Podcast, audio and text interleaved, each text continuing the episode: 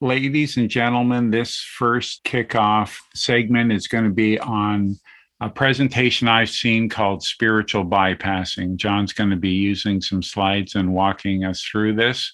And uh, just uh, sit back and enjoy. I think there will be an opportunity to jump in and share uh, later in the presentation. Take it away, John.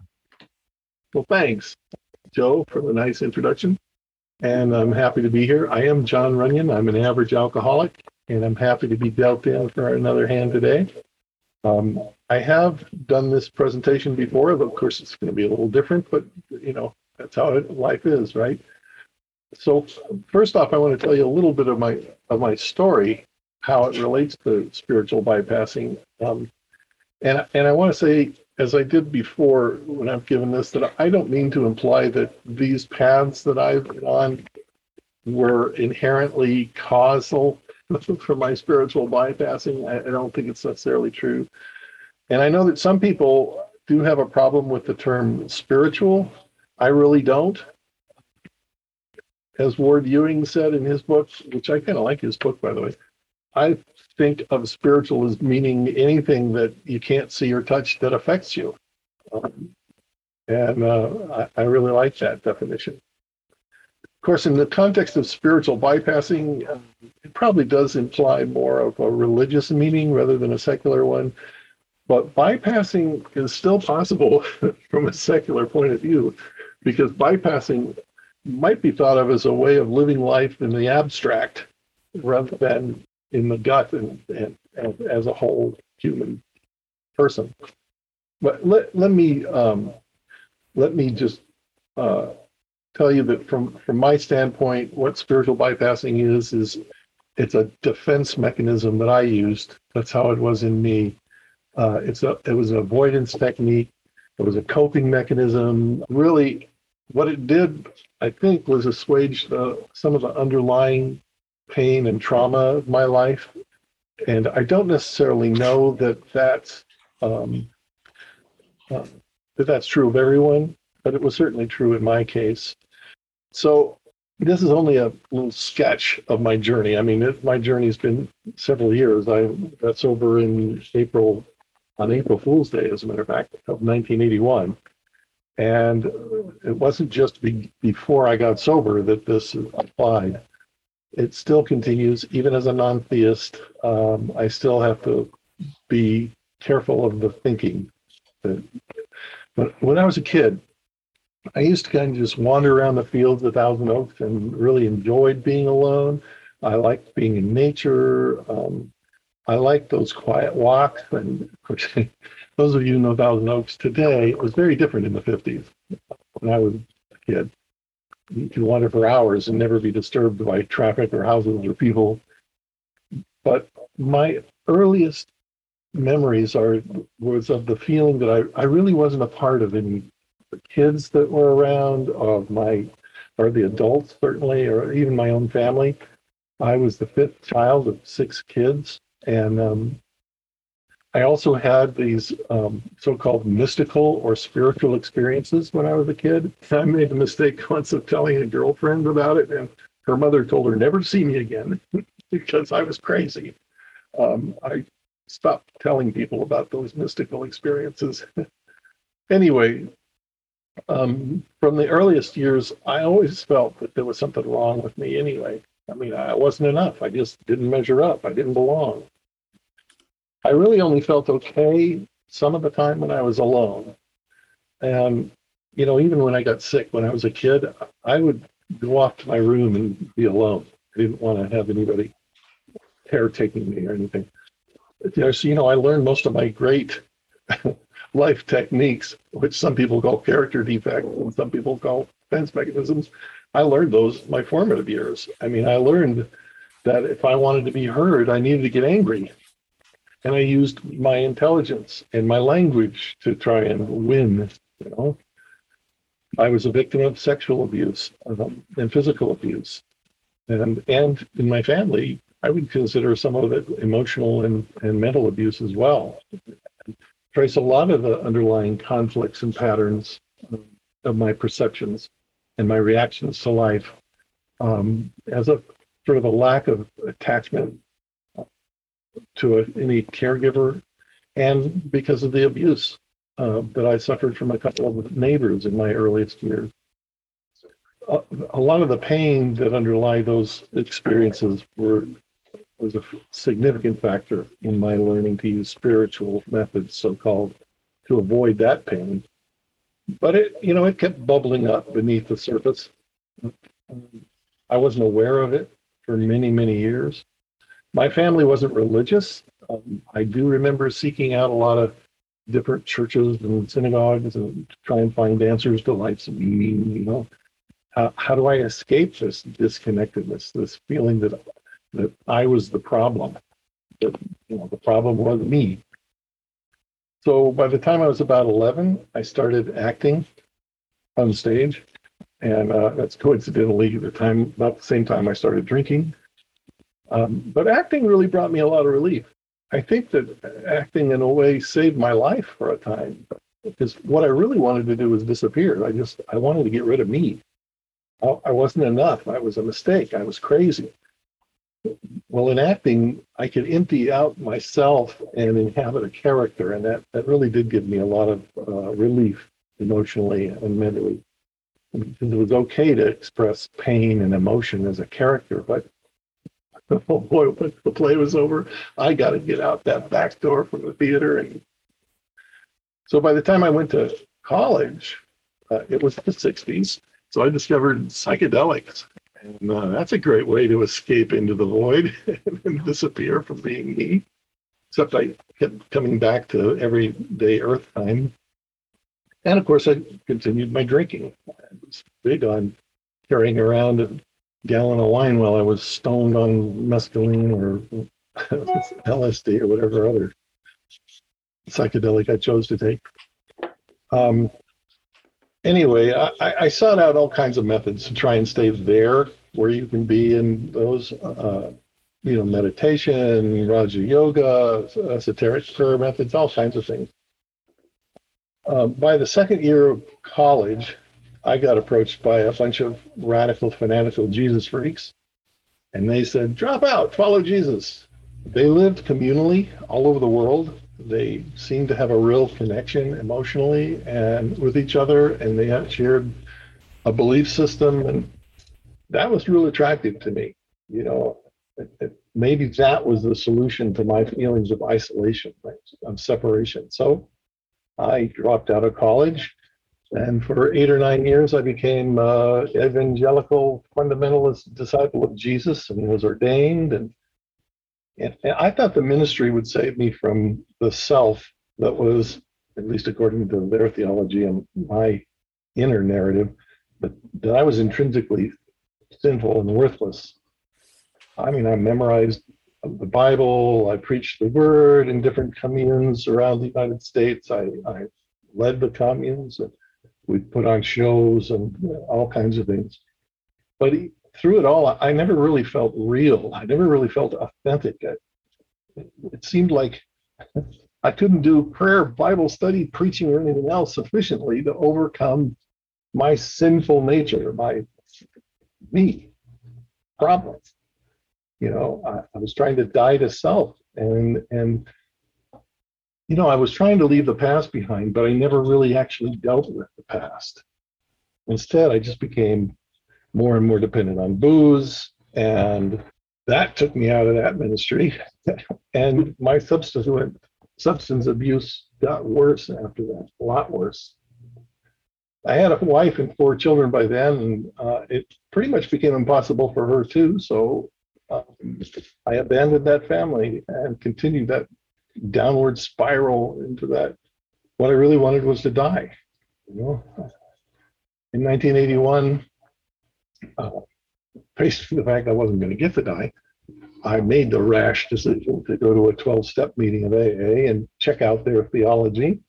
That was in Ventura, California, in a clubhouse, Main Street. And fortunately, at that group, they didn't have any theology. I managed to get sober and um, that was the first time I'd been sober in many years.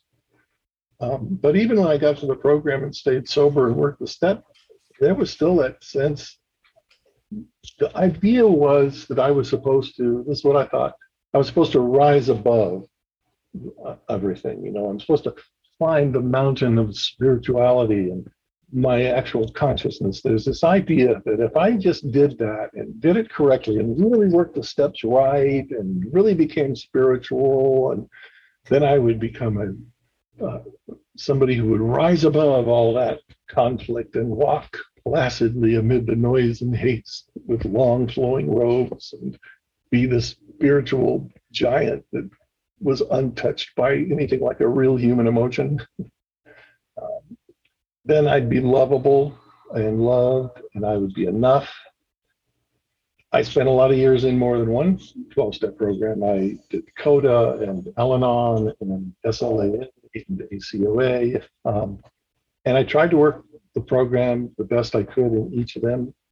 And they actually did help a lot in terms of my behavior and my ability to cope with life and to some extent my inner work but I couldn't shake the sense there was something really wrong with me, with my ego, with my soul. And here are some of the here's some of the spiritual things I tried during my years in the program.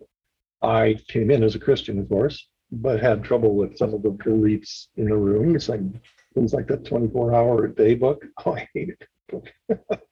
my sponsor finally told me, quit reading it. I later on in my sobriety, I tried a very painful brand of sexuality, which is beyond the scope of this talk, in an effort to get beyond myself. I got into lots of different kinds of meditation.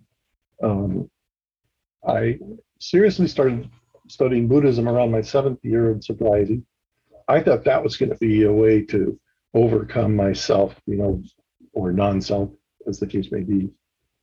But essentially, I was just using the same approach with Buddhism and meditation as I had with Christianity and the 12 steps. That same underlying uh, thought that if I do it right, then I'll rise above.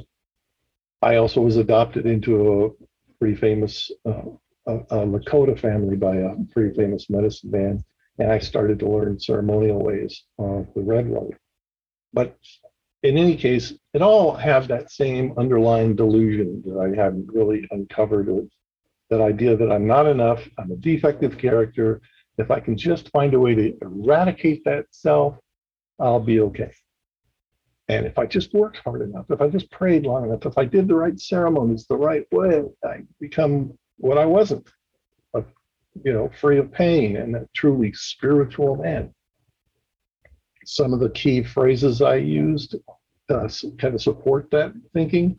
As a Christian, I em- emphasize this tendency toward the annihilation of self. I mean, a couple of the verses were, uh, "We are all as an unclean thing, and all our righteousness is filthy rags."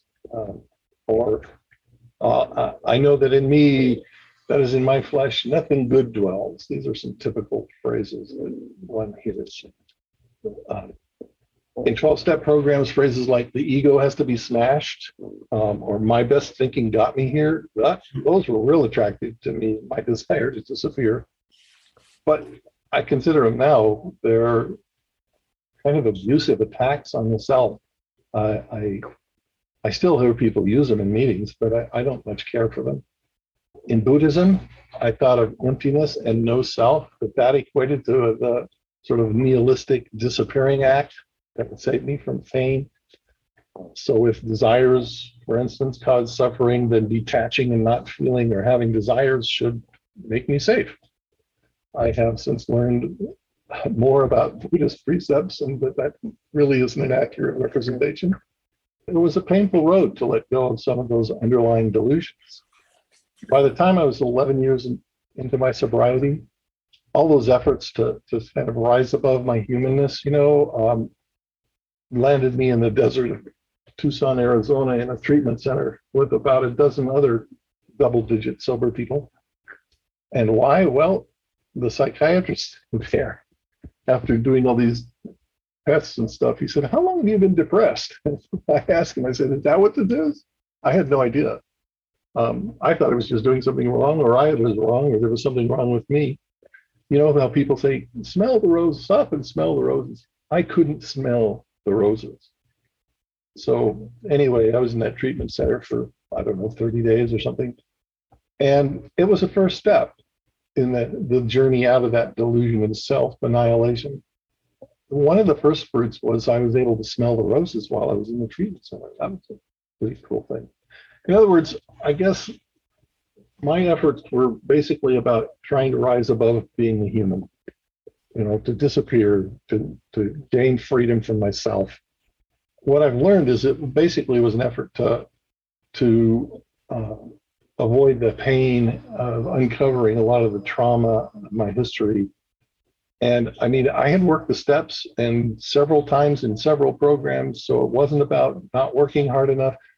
Really, it was kind of a psychological suicide delusion. I mean, ultimately, I was I was really placing unreasonable demands upon um, God and meditation and the 12 steps and myself and so-called spirituality to solve the wrong problem. It wasn't the real problem.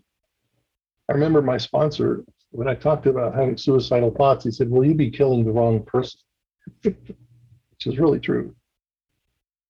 So, anyway, spiritual bypassing, really my first introduction to the idea of spiritual bypassing was Chogyam Trungpa's book um, about spiritual materialism.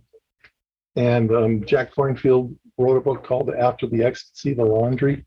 But one of the best quotes um, that I've ever read on this. I read a, a, book by a guy by the name of John Welwood. Let me let me share that quote with you if I can do that. He said that what spiritual bypassing is basically is using spiritual ideas and practices to sidestep personal, emotional, unfinished business, um, to shore up a shaky sense of self, to belittle basic needs, feelings, developmental tasks. And that pretty much covers it.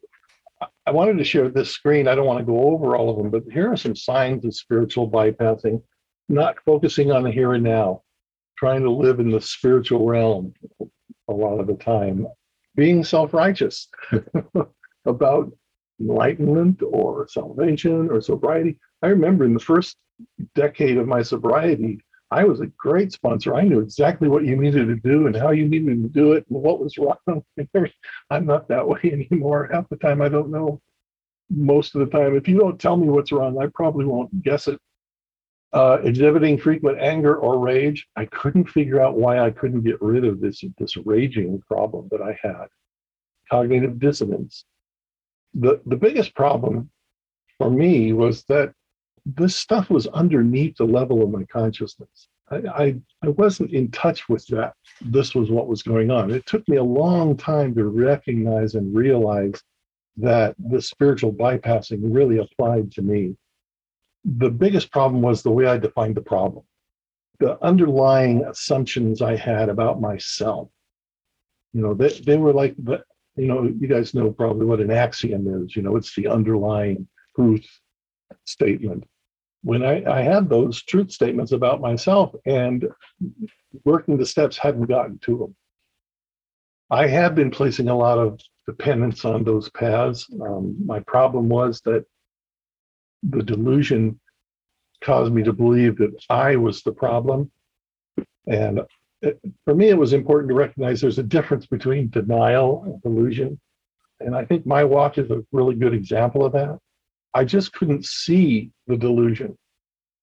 The way that I define delusion, anyway, is that the very image one has of oneself, like the ego of oneself. And I don't mean that in a pejorative way, by the way, ego. It's a function of our humanness. So, but it, it's what underlies my perceptions. It's the observed inherent in the, in the way I observe reality. Whereas denial is more a function of, a, it's kind of like a willful refusal to acknowledge something that's observably a fact, or a, at some level, it's a, it's um, it's a dysfunction of logic. So it's a little bit different, at least the way that I define. It.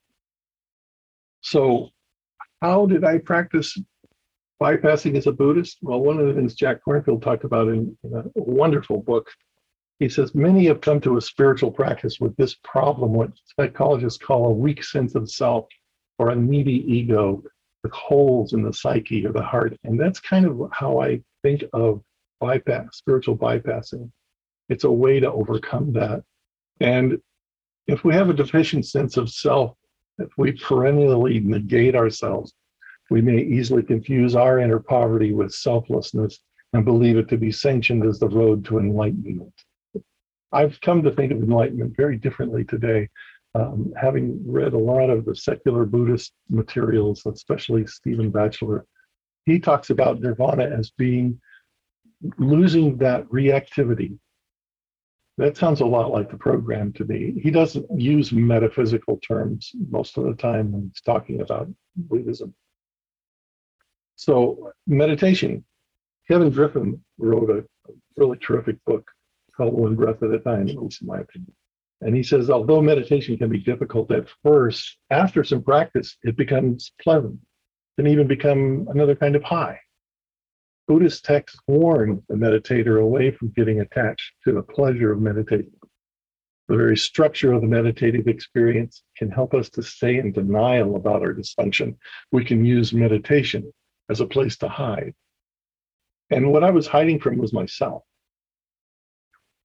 So here's a really cool thing that Ingrid Clayton said.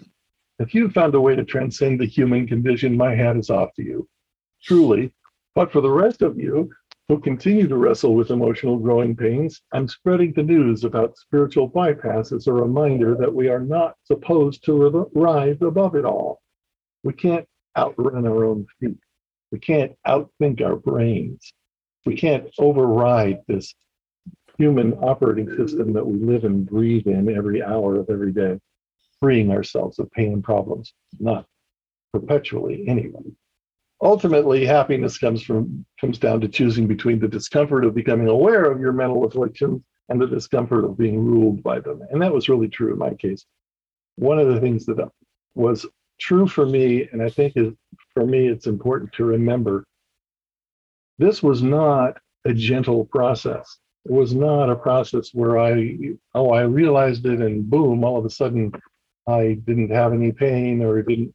I had to go through a lot. Um, I had to go through a lot with all of this.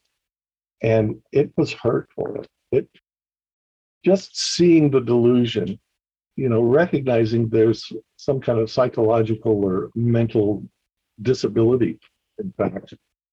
Um, it didn't result in instant happiness or even permanent relief. I mean, uh, it actually began a process, of an effort to recognize what the symptoms were and to seek solutions in my life. And we did a, um, a presentation on emotional sobriety that actually is, I think, five or six of them that are available on our YouTube channel that really talks a lot about some of those processes. I actually had a lot of help from the people around me, from therapists. Um, and one of the things I hear in the rooms that I really don't like, I'm talking mostly in mainstream rooms, not secular, is you know, you think too much, don't analyze. But I really needed to go back and take a look at a lot of the beliefs, and I mean the the the religious beliefs that I carried around. I needed to study some of the underlying ideas that my religious journey had implanted in my brain. And one of the guys who really helped me with that is a guy named Bart Ehrman, who has written a lot about early days of Christianity, about misquoting Jesus, a whole lot of things that really helped me because I got to see how wrong a lot of my ideas were.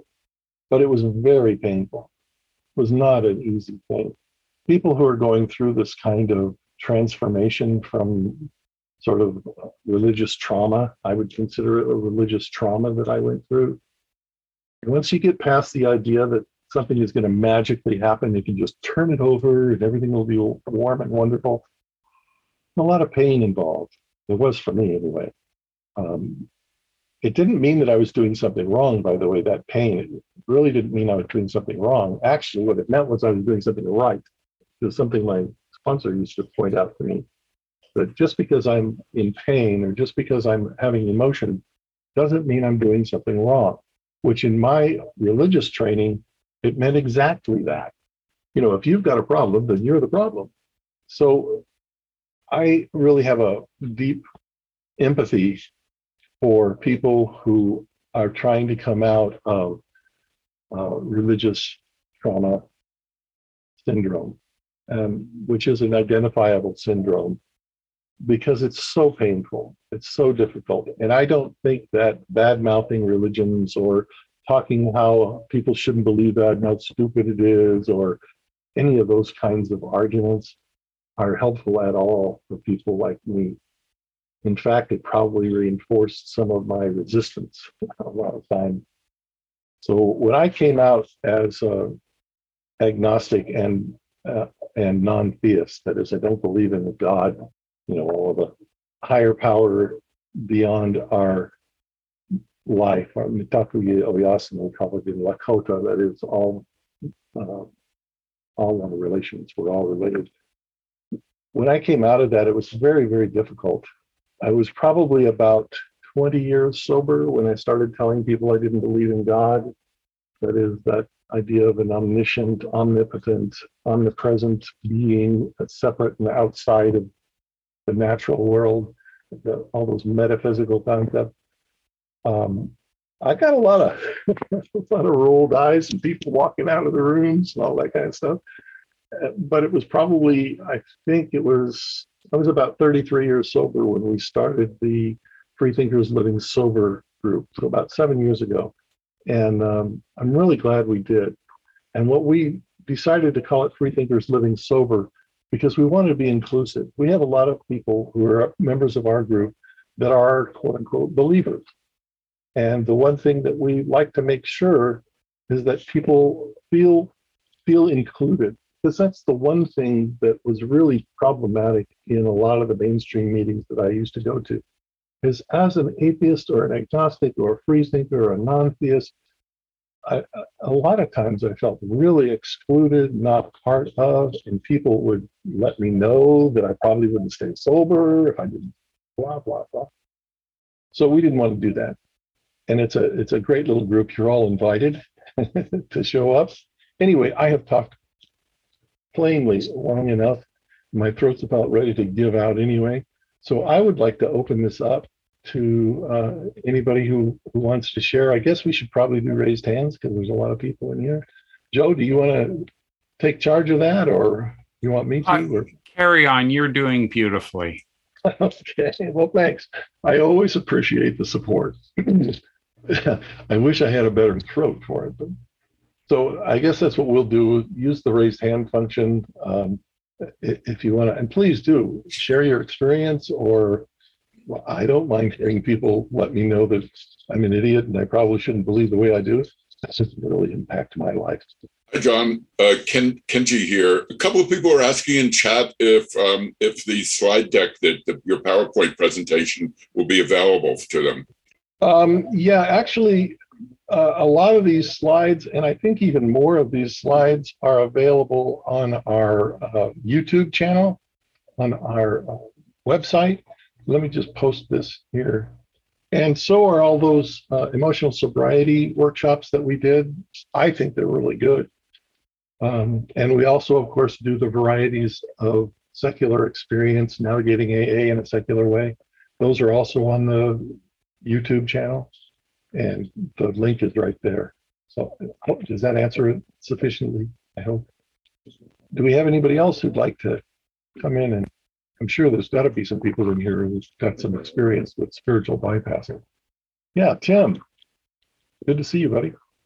Hey, John. Thank you for this presentation. Uh, I had uh, listened to it previously when I went to the emotional sobriety workshop and I was confused then. I may still be a little bit confused too, but the part I don't, I think I see the reality that many people do basically use spirituality or religion or or meditation or this or that or a zillion different things. You know, there's maybe, you know, I, I wouldn't I wouldn't think you're saying that all the people that are embracing religion or some other particular thing are necessarily spiritually bypassing, but I can kind of see the degree to which maybe some of us do, and I can see that maybe in myself sometimes. I recently read the book um, Immortality uh, that the guy wrote that tries to make this case for uh, humankind for you know thousands of years, maybe having embraced you know drugs and psychedelics and things, and you know tries to make a case that you know, maybe that was even some of the start of the Eucharist and and and the Christian religion. What do you think about this recent trend towards uh, the medical community beginning to slowly embrace these more experimental approaches with psychedelics, with uh, and, and and then the Veterans Administration also using um, you know, ecstasy and some other drugs to try to deal with PTSD. Or do you think they're maybe just going down a spiritual bypassing path, or do you think there's maybe a reality to some of this transformative experience that people report from some of those things uh, that maybe has some deeper depth that is beyond spiritual bypassing? Good question.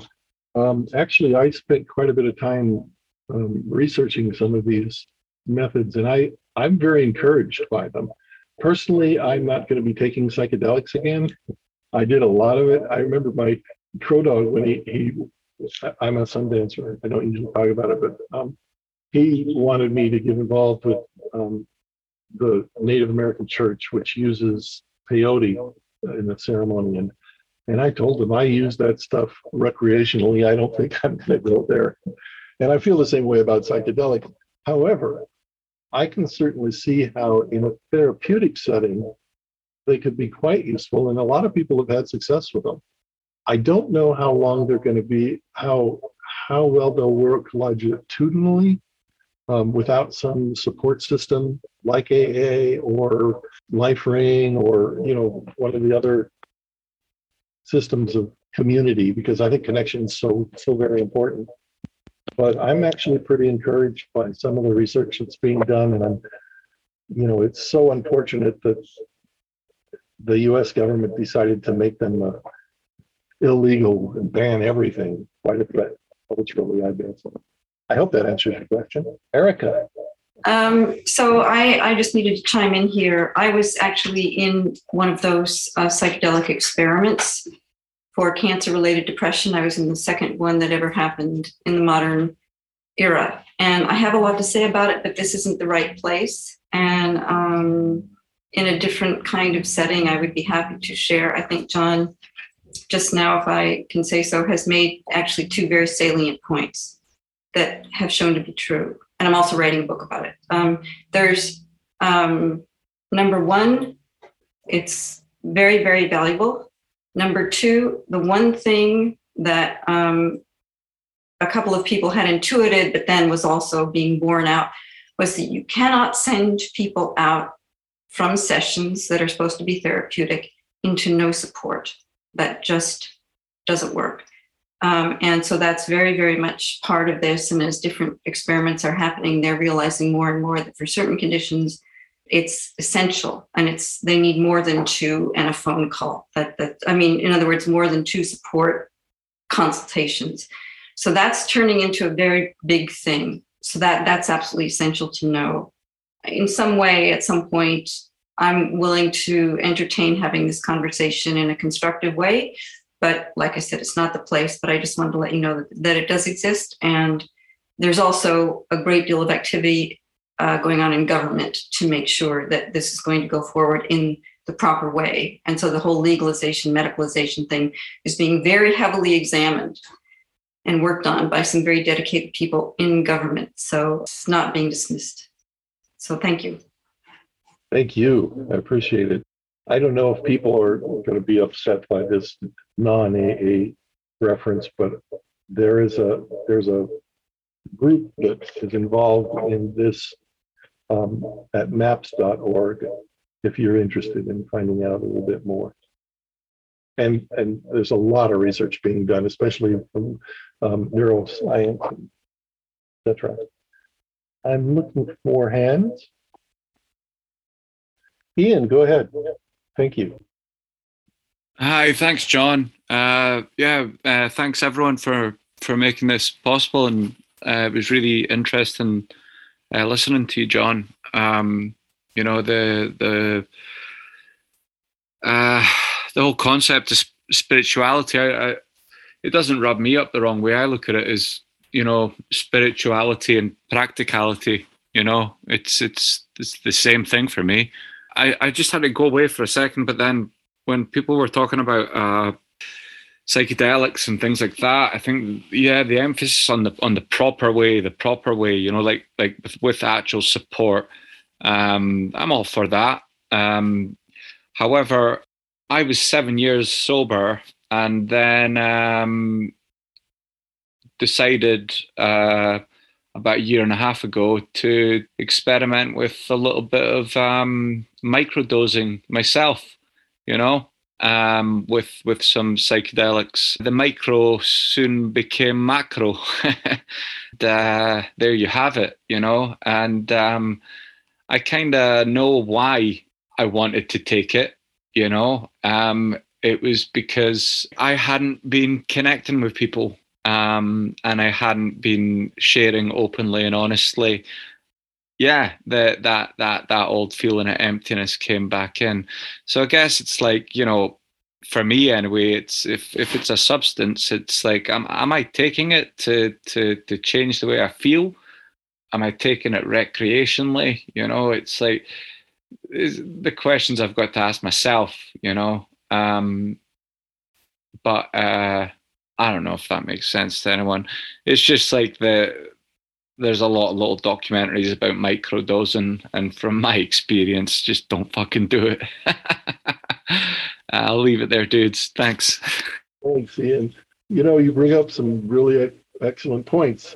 For me, um, what sobriety has become for me is about. I, I think Joe one time used a, some pages from um, Velveteen Rabbit.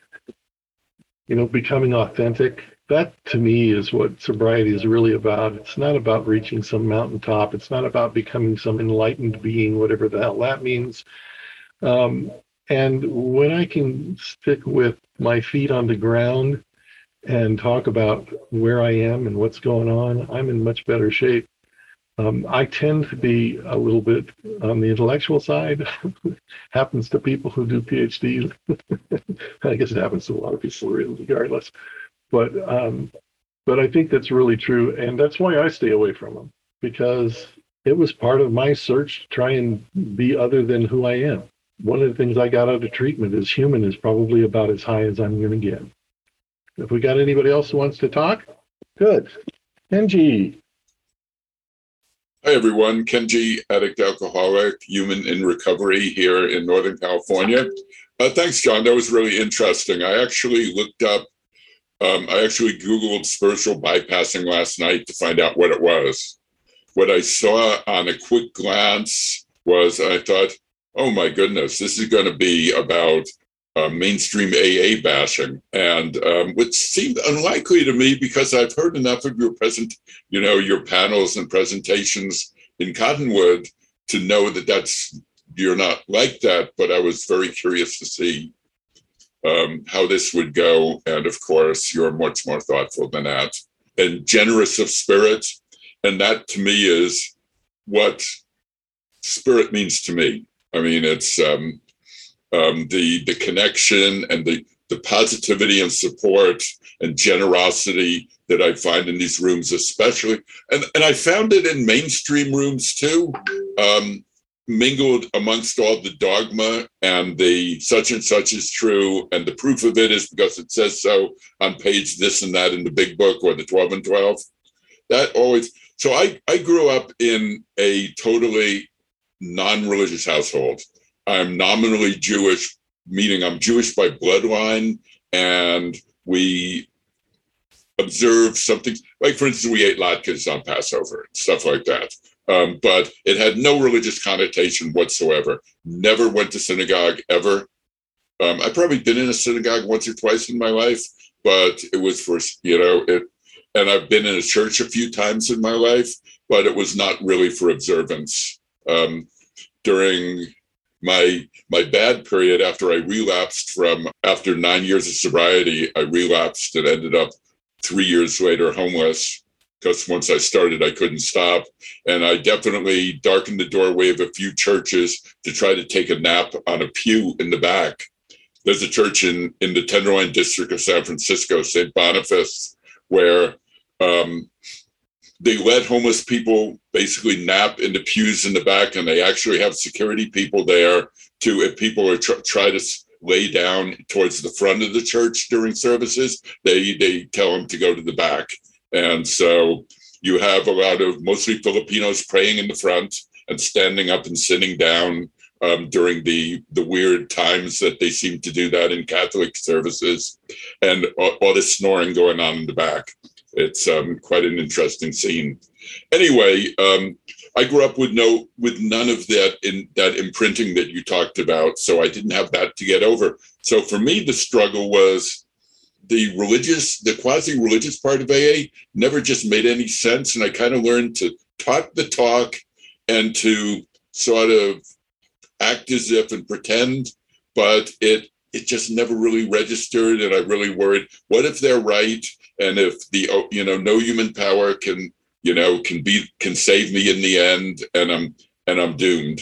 Um, and it was such relief when I came to secular AA in the last over the last year or so to discover that there's plenty of people with 20, 30, 40, 50. I see Arlene is in the room. You know, it's you know, crazy amounts of sobriety, and they seem to have great sobriety. It's not a bunch of angry, angry atheists gritting their teeth and with white knuckles. It's very different than that, and what a relief. Thanks. Thank you. Yeah, I see there's a, a question in the, the chat. I learned that I'm a, I'm a very kinky, fluid person. I don't fit a lot of the molds that you're supposed to fit in you mentioned exploring sexuality as part of finding yourself. I haven't heard this discussed before. I'm wondering if you could share a bit about what you learned about yourself. Well, that's that's kind of what I learned about myself uh, in a nutshell. It's really beyond the scope of what this discussion is, except that I did use that as a, a way to try and get rid of myself. It doesn't get talked about in AA very much at all anywhere, sexuality. Uh, it's one of the reasons why I used to go to what we used to call gay and lesbian meetings. Now they're uh, LGBTQ plus meetings because I could talk about stuff and uh, that I couldn't talk in mainstream meetings. Uh, Tracy. Hello, Tracy Alcoholic. Thank you for your presentation. And thank you for that last question that someone posted in the chat. Uh, I was going to mention that too, because I'm I've been on that same journey, and uh, it's not talked about in AA a lot, and I know it's not the scope of this this talk, so I won't go on about it. But um, also, when you talked about being, you know, quite a few years sober, I think you said twenty or so, uh, before you came became, you know, agnostic, or you started to explore or back away from religion. I know for me, it was a back a slow backing away of from religion and religious, uh, you know, thoughts or ideals and uh, a lot of fear involved you know because i'm like oh, I, I, i'm going to wait and see if the lightning bolt hits me. I'm just going to think this thing you know? And and uh, nothing happened you know? And then i'd move a little further and move a little further and and uh, nothing happened you know? And i'm like oh okay. Maybe a lot of this stuff is bullshit you know? And uh and nothing's going to happen to me if I think my own thoughts or have my own beliefs. And, you know, and I was lucky enough to find some agnostic groups. And I personally don't go to any um, traditional, air quotes, traditional AA meetings, but, uh, um, but that's, you know, if I found one or two, you know, if, a friend of mine had a lead at a traditional AA meeting who's in, in our agnostic group and, and uh, there was a little pushback there when he you know, he told his truth. And uh, I went to support him and I stood up and I made my comment and said, you know what? I don't need a deity to stay sober. I've been sober 30 years now. And, uh, you know, that's, that's our story. So but I really appreciate it, and I, I'm glad you uh, put the link up for the the slides. Uh, I really like that, and uh, I've seen you around the rooms and and in the Zoomiverse, and I'd, I'd like to talk, chat with you sometimes if possible. Um, and I'll uh, I'll stop there. I'm I got to head over to my home group, and uh, we'll be bouncing around Zoom today. I'm sure I'll see you somewhere. Thanks, Tracy. I appreciate it. Thank you. Yeah, I, I probably started the process of of um, agnostic ways uh, at, by the time I was seven or eight years sober. Uh, really got more into more of a Buddhist approach, but I didn't start talking about not believing in God until I was about twenty years sober. Primarily, I still go to main. I call them mainstream meetings because to me, traditional meetings are more like secular. When I got sober 40 years ago I, in Southern California, it wasn't a big deal uh, like it is now. I do still go to mainstream meetings and I still will bring up the fact that I am not a believer, uh, mostly because most of the people that came to, to our group when we first started were from mainstream meetings that um, had buku years of sobriety, many of them uh, sober as long or longer than I. So I keep going to those meetings, plugging away, and I'm still involved in district and area and all of that. Um, Kyle, Good morning. Um, my is Kyle. I'm an alcoholic in Austin, Texas. John, great presentation. Uh, so great to see you and uh, to hear you. Um, I've heard several people mention this idea of, you know, the quote unquote traditional meeting being more similar to what we're doing in, in secular rooms today, uh, particularly people who have been in AA for many years like you have. Uh, and I've heard several people talk about 30, 40 years ago, a quote unquote traditional meeting was a lot more similar to a, to a secular meeting and that it was not a big deal. That the, the emphasis on God and, and, and the religiosity was not there. And I just wonder what you think happened.